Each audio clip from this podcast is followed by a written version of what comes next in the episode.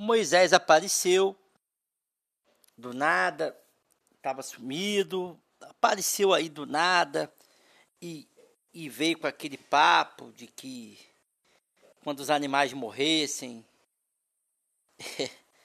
eles iam lá para cima, um pouco além daquela nuvem preta.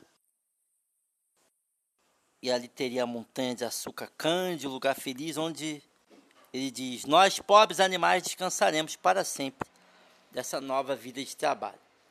O que causa estranheza, não se esqueçam que o, o Moisés representa a igreja, é, tá? A representação aqui na história é da igreja.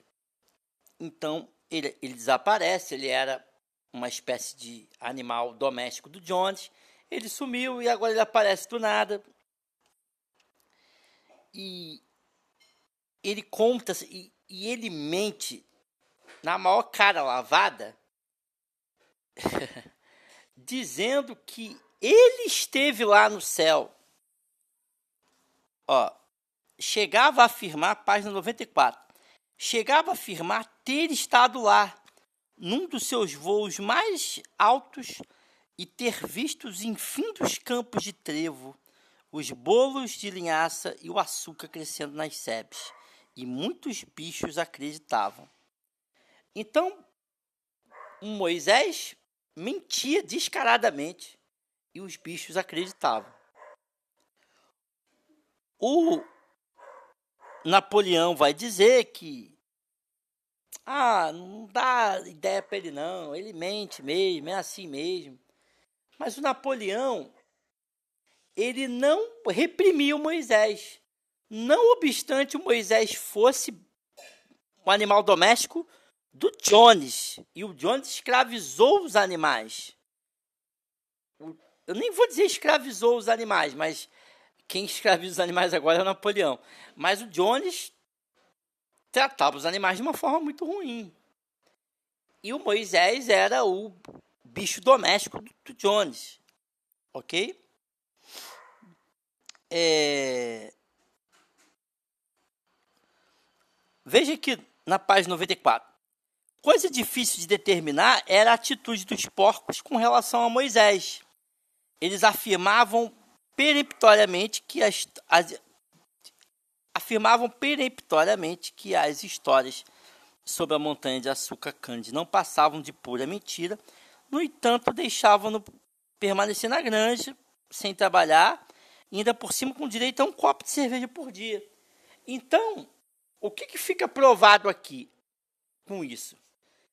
Que não existe essa coisa de, de mágoa com alguém. Desde que esse alguém, em alguma medida, possa interessar. Desde que esse alguém, em alguma medida, possa interessar. Vocês lembram que no meio da história o Napoleão estava flertando com um vizinho e falava mal do outro, aí ele virou o jogo, ele começou a, a falar mal do que ele gostava e passou a defender o que ele difamava. Então, o que, que o George Orwell está querendo dizer aqui? O que ele está querendo dizer aqui? Ele está querendo dizer aqui que não, não importa muito essa coisa de rixa, essa coisa de, de, de briga. O que importa no mundo político e aqui nós falamos do mundo político, é o que importa no mundo político é o quanto aquele indivíduo ou terceiros podem me beneficiar. Se de alguma forma ele me beneficiar, eu fecho com ele. Então, no mundo político, é muito normal que políticos se xinguem, políticos se odeiem, políticos é, critiquem um ao outro, mas em época de eleição, eles são amigos. Né? A título de exemplo, o, deputado, não sei se ele é deputado, mas o candidato a presidente Ciro Gomes, muitas vezes foi a favor do atual presidente Lula. Na eleição passada, inicialmente, ele foi contra e no segundo turno ele já estava a favor. No primeiro ele foi contra, no segundo ele era a favor. E estava tudo bem. Então o que, que o George Orwell está querendo dizer? Que não existe muito essa coisa de inimigo e, e amigo. Tudo vai depender do quanto alguém possa me beneficiar. Então, se ele é meu inimigo, mas em alguma medida ele pode me beneficiar, tá tudo bem. Então, aqui era interessante para o Napoleão beneficiar o Moisés. Aqui, eles não só deixavam ele permanecer na granja sem trabalhar, todo mundo morrendo de trabalhar. Moisés surgiu de, do nada, não trabalha, e ainda por cima com direito a um copo de cerveja por dia, que a priori quem bebia cerveja eram os porcos. Então, o que, que aprendemos com isso? que no jogo político não tem essa historinha de inimigo, de briguinha. A questão é, eu vou para o seu lado se você me beneficiar. É um jogo, o jogo político é isso. Você é importante na medida em que você me beneficia. Então Moisés, apesar de falar mentiras deslavadas, por algum motivo, interessava ao Napoleão. Ok? E quando George Orwell diz que Moisés falava mentiras deslavadas e, as, e os bichos acreditavam, ele quis dizer que a Igreja Católica, durante a Revolução Russa, também falava coisas absurdas e mentirosas, mas isso, em alguma medida, foi bom para a Revolução Russa. É isso que o George Orwell quer, quer dizer. A Igreja Católica fechou com os líderes da Revolução Russa. Beneficiou os líderes da Revolução Russa. E isso, em alguma medida, foi bom. Porque os bichos aqui na história morriam de trabalhar, ok? Eles morriam exaustivamente de trabalhar, eram escravos, mas eles tinham a promessa de um dia descansar no céu. E quem fazia essa promessa era a igreja católica. Então, apesar de, na Revolução Russa, haver trabalho escravo, haver abuso, haver exploração,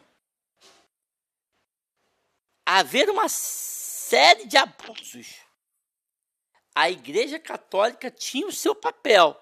Porque a Igreja Católica falava o seguinte: vocês são explorados, vocês são humilhados, vocês cansam, mas fiquem tranquilos, porque um dia esse sofrimento vai acabar. Vocês vão descansar no céu. Então vale a pena o esforço. Ok?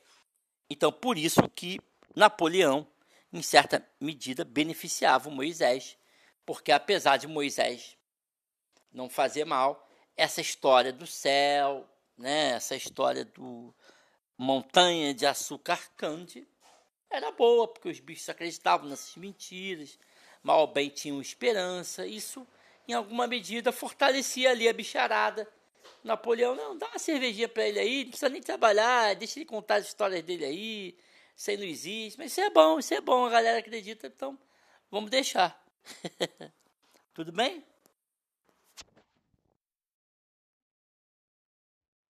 E só para a gente terminar aqui a página 94 95, e na próxima já vai 16, é o Sansão, ele tá ficando doente.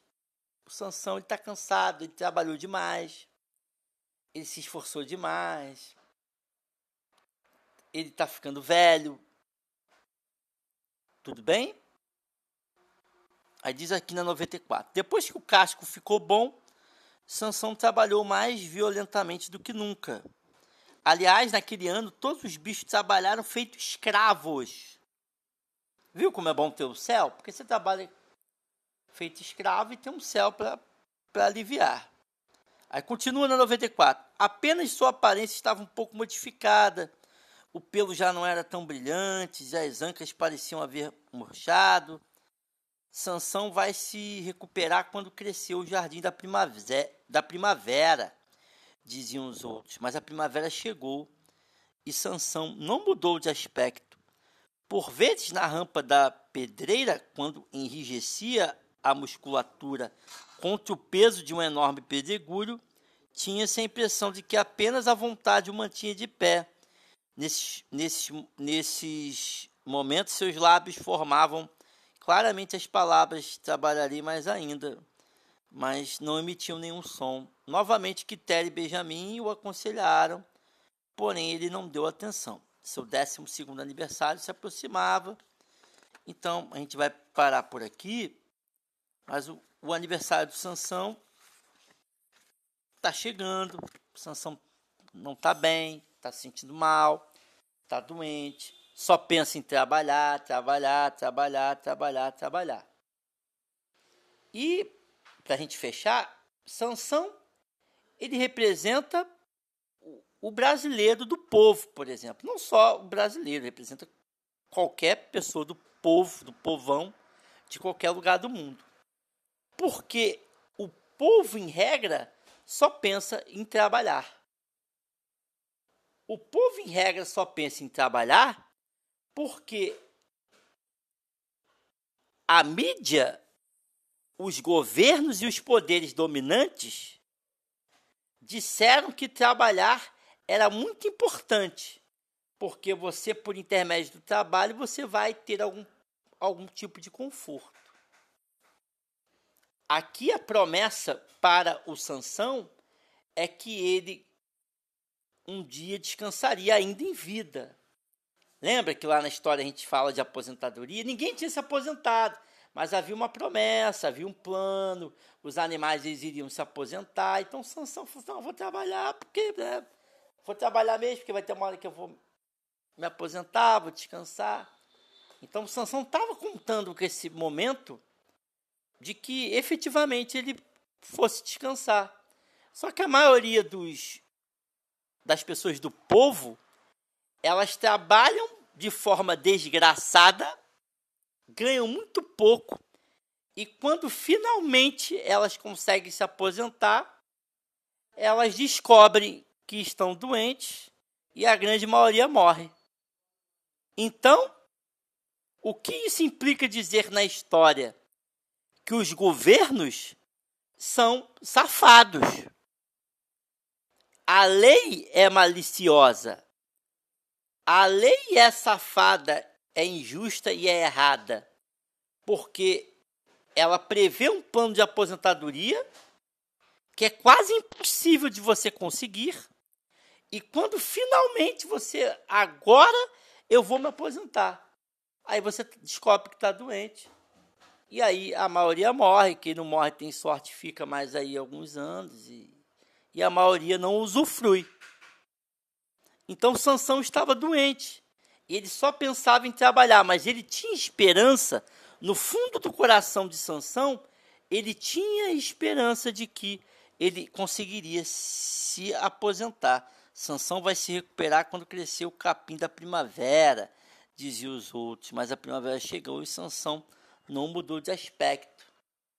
Sansão não melhorava. No fundo, Sansão queria construir o moinho e quando ele tivesse velhinho, ele queria descansar e gozar. Mas a gente vai ver que o futuro de Sansão, infelizmente, será outro. E o futuro de muitos brasileiros e, muitos, e de muitas pessoas do povo em todo o mundo é muito parecido. São leis praticamente impossíveis de se cumprir. E quando verdadeiramente você consegue se aposentar, você já está muito velhinho, já não, não tem como você gozar a sua aposentadoria, fora que você ganha uma miséria e uma merreca, tá bom? Então a gente vai parar por aqui, ok? E a priori, na próxima que a gente voltar, a gente vai para 96 e vai para 97, tudo bem? Então, valeu.